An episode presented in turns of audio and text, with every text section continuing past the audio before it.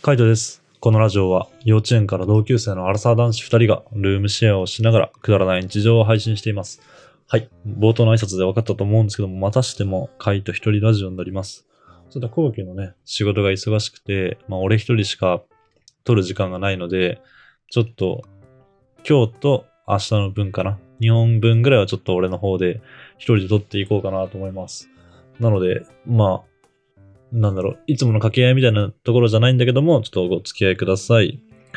なんか一人ラジオをもう5回以上やってるのかな？なんだかんだ。後期がまあ前に仕事で、仕事で忙しかった時と、あと、えーっと、コロナになった時、あとなんか実家に帰った時とかもあったのね。うん、実家に帰った時とかでまあどうしても撮れないっていう日があったので、あの、俺をが一人でラジオをすることがあって、で、何回かやってきたで、喋るのは慣れてきたような気がするんですけど、ただどうしてもね、一人だと何を話していいのかとか、どういう風に話したらいいのかっていうのがなかなかわかんなくて、まあうまくできてないなっていうのが、なんか個人の印象ですね。普通のラジオのパーソナリティの方っていうのかな。あの、FM でやってる方とか、あとは YouTube でもね、ラジオをやってる方とか、スタンド FM 一人で配信してる方とかもたくさんいると思うんですけど、なんかすごいなって改めて思いますね。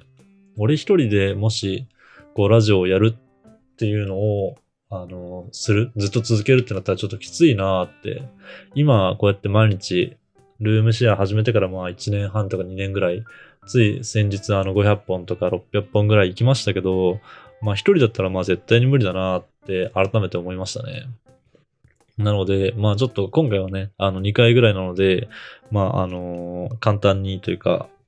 まあちょっと気を抜いて、まあこういう時もあるかなというぐらいでやってきますけども、もしなんかあの今後もこういうことありそうなのでね、もしなんかこういう一人ラジオしてる人いいですよとか、なんか参考になるあのラジオの方いたらちょっと教えてほしいなと思います。さて、えーっと、まあ今日はラジオで話す話、内容なんですけど、後期がね、仕事でいないっていうのがもう分かってたんで、じゃあ、まあ、のんびりご飯でも作ろうかな、みたいな。後期がいないときは結構俺は、なんて言うんだろう、時間がかかる系の料理とか、なんか手が込んだ料理とか、あの、そういうの自分の中で挑戦してみたいなっていうような料理を作ることが多くて、あ、平日はですね。休日の日は別に時間関係なくてか、早める、あの、作り始めを早めればいいだけなんで、割と余裕があるんですけど、なかなか平日は、やっぱ後期の、なんていうんですかね、あの、食べる時間に合わせるっていうか、まあ、俺の気分で結構作りたい料理とかを作るんで、それにこう付き合わせるのも悪いなとは思ってるんで、自分があの作りたい料理っていうよりかは、まあ、ある程度作ってはみたいけども、まあ、そんなに時間がかからない料理っていうのを作ったりしてますね。で、今日は後期が、まあ、いないっていうことだったんでね、前からやってみたいなと思ってた作り置きのレシピを今回やってみました。全部で8品ぐらい作ったんですけど、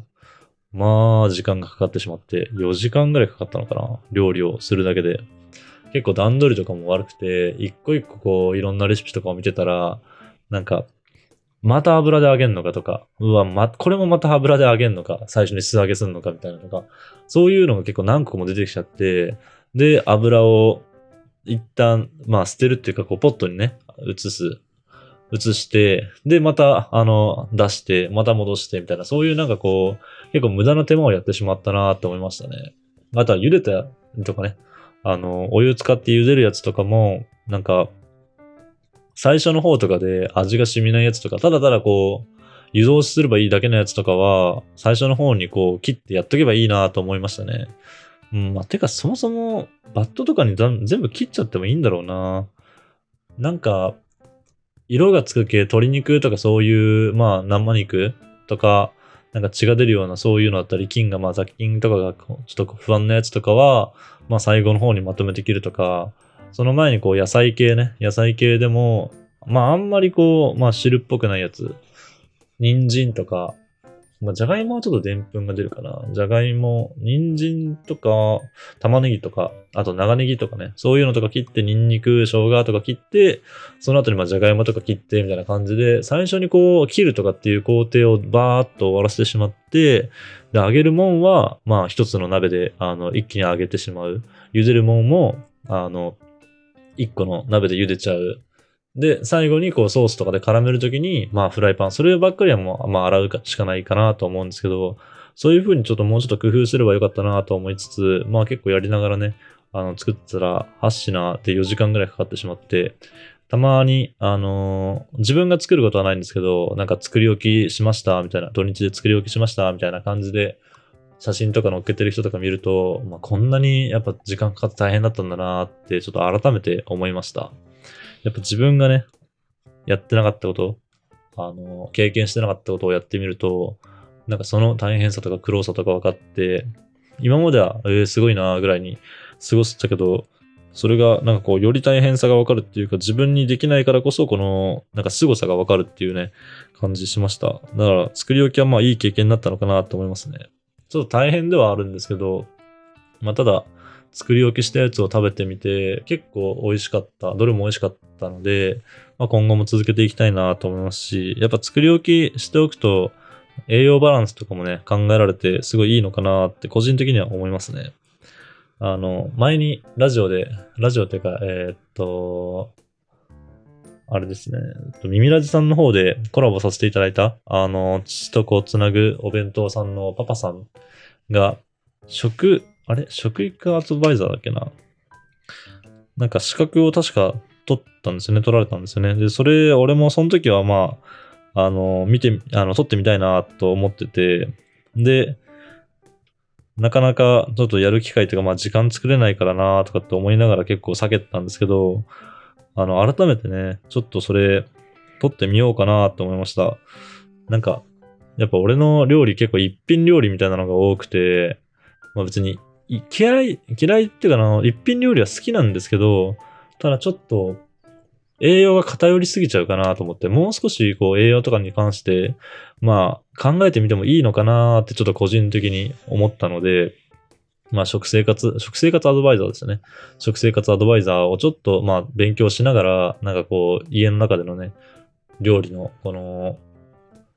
なんていうんだろう、献立っていうのかな。献立とか使う食材とか意識していこうかなと思いますね。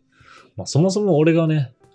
野菜があんま好きじゃないっていうのがあって、ピーマンとか、なんかそういうのは食べれるんですけど、ほうれん草、小松菜、あとナスとかブロッコリーとか、なんかそういう系が苦手なので、どうしてもちょっと栄養が偏りがち。ブロッコリーとかナスとかも、このルームシェアしてる家で何回か試したりとかはしてるけども、やっぱ苦手だなと思って。なら、まあ、あとキノコも苦手な。キノコも苦手なんで、まあ、きついなとは思いつつ、ちょっと、あのー克服したいなとは思ってるので、なんかいいレシピとかを見つけながらね、あとはあのその食生活アドバイザーとかでもしその小松菜とかのこういう栄養素がってなれば、まあ少し使ってみるとか、なんかそういう、なんかおひたしとかでがっつり小松菜とか、がっつりほうれん草とか、そういうのはちょっとまだハードル高いけども、なんかの野菜に入れてみる。カレーとかにこう細かく刻んで入れてみて、もう全然わからないようにするとか、ペースト状にしてもサグカレーとかにしちゃうとか、なんかそういう方法を取れればなと思ってますね。そういう感じでちょっと少しずつ、まあ、栄養面に対しても気を使ったりとかしていきたいなと思います。あとは単純に、その、料理の知識っていうか、まあ、技術的なものを上げるのとして、なんだろう、加熱処理するとちょっと栄養が逃げちゃうとか、旨味が逃げちゃうとか、なんかそういった知識とか、その食生活アドバイザーでわかるのかわかんないんですけど、なんかそういうのも知りたいなとかって、個人的には思いました。なので、次の食生活アドバイザーっていつなんだろう食生活アドバイザー。なんか皆さんはありますかね？こんな試験受けてみますよ、みたいなのは。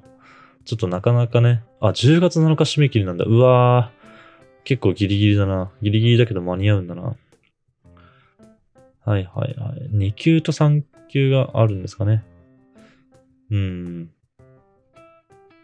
はいはいはい。あー、じゃあちょうど今、願書受付申し込み中なんですね。まあ、で、試験日が、あれ？申し込み、試験日は11月27で、えー、願書の請求期間がもう終了してしまったと。これはもうあれなのかな？願書請求だからちょっと間に合わなかったみたいな、そんな感じなのかな？ちょっとよくわかんないですね。難しいな。ちょっとしっかり調べて、もし受けるんだったら、あの、今回の受験がダメでも次回の受験とかでちょっとやってみたいなと思いますね。結構食に関することは、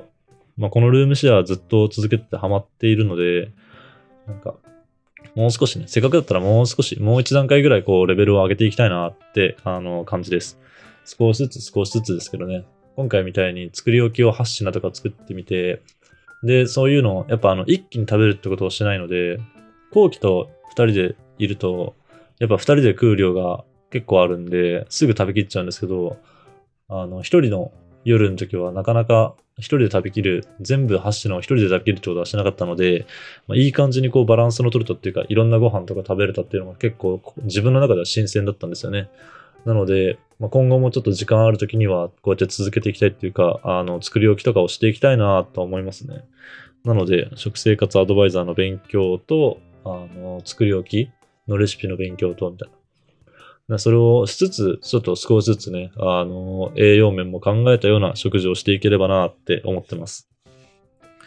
なんか、なかなか、その、食生活に関して考えることが今までなかったので、まあ、一品料理が好きっていうのもありますからね。一品料理が好きっていうのもあるし、ああとやっぱ、何個も何個もこう料理を作るのって結構大変だな、大変だなっていうか、まあ時間がかかっちゃうなっていう、